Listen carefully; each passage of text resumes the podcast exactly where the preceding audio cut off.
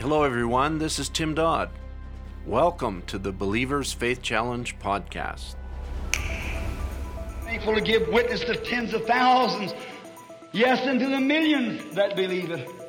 And believes and I believe that God's going to let me live to pack it until all around the world it's been circulated. Hello, everyone, and welcome to the podcast today. This is the Believers Faith Challenge podcast where we report on the works of God all over the world as relates to the end time word.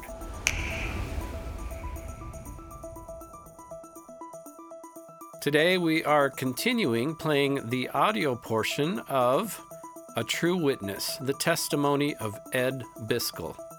And as we hear this testimony, we are also hearing from the founder of the Believers Faith Challenge Report, on which this podcast is based. In today's episode, we are privileged to hear from Sister Ruth Byskal, the wife of Ed Byskal. As Ed was busy with his ministerial duties, Ruth was collecting a set of testimonies of her own, things that she personally witnessed, both in the William Branham meetings and in the ongoing ministry to the Native Indians. So now we present to you A True Witness, Episode 9 Sister Ruth Byskal Witnesses the Miraculous. We lived in Victoria, and uh, I got a call from my brother saying that my dad had had uh, a massive heart attack. The main artery of, to his heart had ruptured out and he was just hanging on a thread. And uh, in those days, they had oxygen tents where they put them over you. So my husband called the doctor in Dawson Creek, and the doctor said, You'd better send her up. So it was about a two hour flight, I guess, up to Dawson. So I went up, and uh, I was only able to stand by his bed for 10 minutes. And a, a day and not, not speak to him. He couldn't speak, of course. And I was there for two or three days, and then I had to come back because we were now preparing for Brother Branham's meetings. I was very burdened for him. My heart was very heavy. And we went into the Alberni meetings with that on my heart, wanting to speak to Brother Branham and ask him to pray for him. But I didn't have a chance because I was playing the piano. And then we came down to Victoria and had the meetings there. And uh, the meetings closed, and Brother Ed was speaking to Brother Branham and just uh, saying goodbye to him. And we stood outside the motel, and it was evening, late evening. And they were just saying goodbye in a very casual way. And then he just turned and said, Oh, by the way, Sister Byskal, your father will be all right. And from then on, he recovered. And uh, I think he was about 64 when he had that attack. And from then on, he had no trouble with his heart, not one minute. And he lived just a month from 85 and he passed away just from old age, no trouble with his heart whatsoever. And when Brother Branham said he'll be all right, he was all right. And he, he confessed, he said, I know I'm saved. In Alberni, I was in the meetings there when Brother Branham was there, and hearing him call out the Native Indian people that I knew and I knew their situations. I don't know if he told about this one uh, brother. His name was Mike, and he was sitting right up, probably the second row from the front. And everybody knew about an older man who was from a little fishing village called Ahousaht.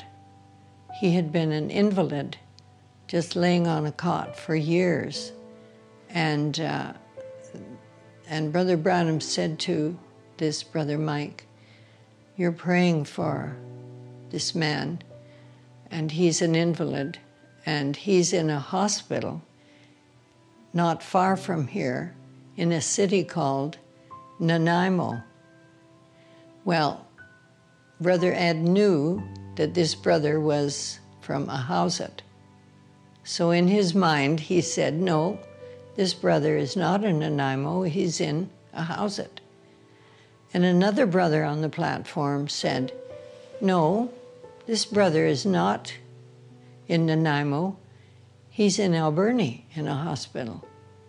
And afterwards, they found out, yes, he had been moved that very day up to the Indian hospital in Nanaimo. And Brother Branham had said, he's in Nanaimo. Brother Robert Johnson um, took Brother Branham out in his boat.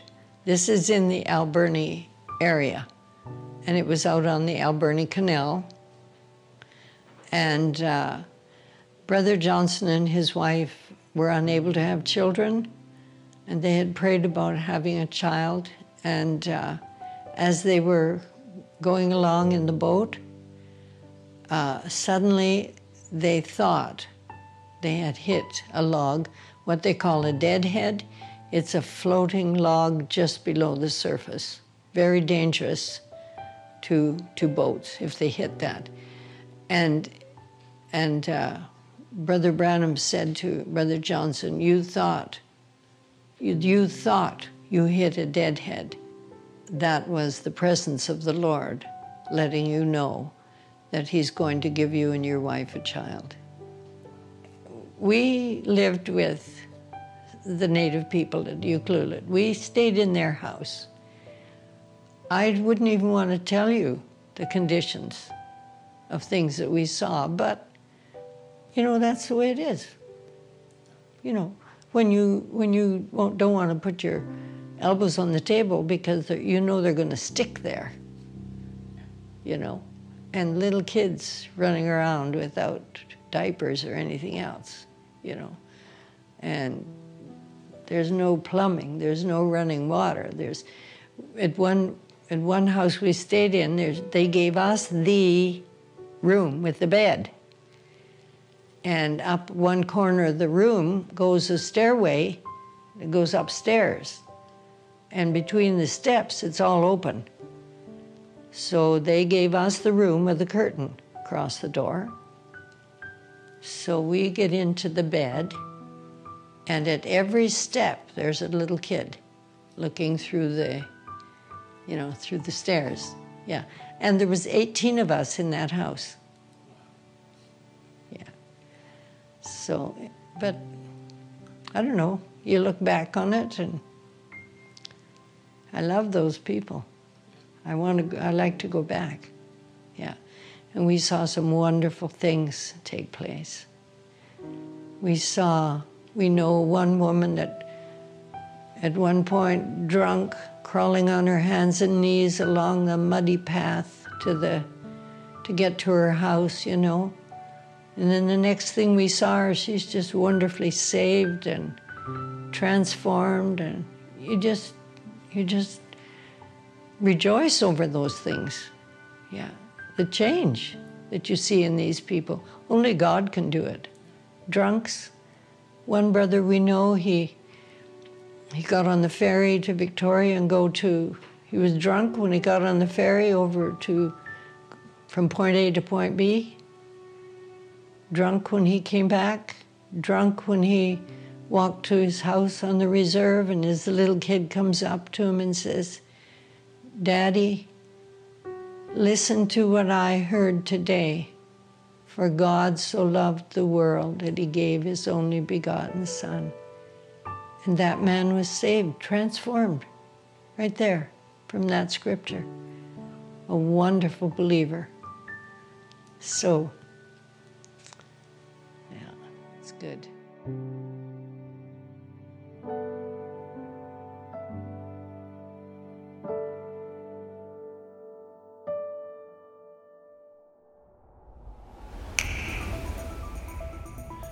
Thank you for joining us on the podcast today.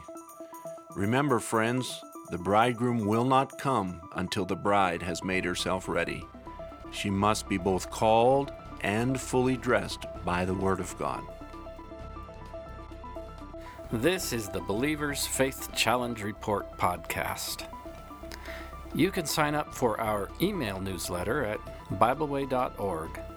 Scroll to the bottom of the page where it says Newsletter. Fill in your name and email address and click Sign Up.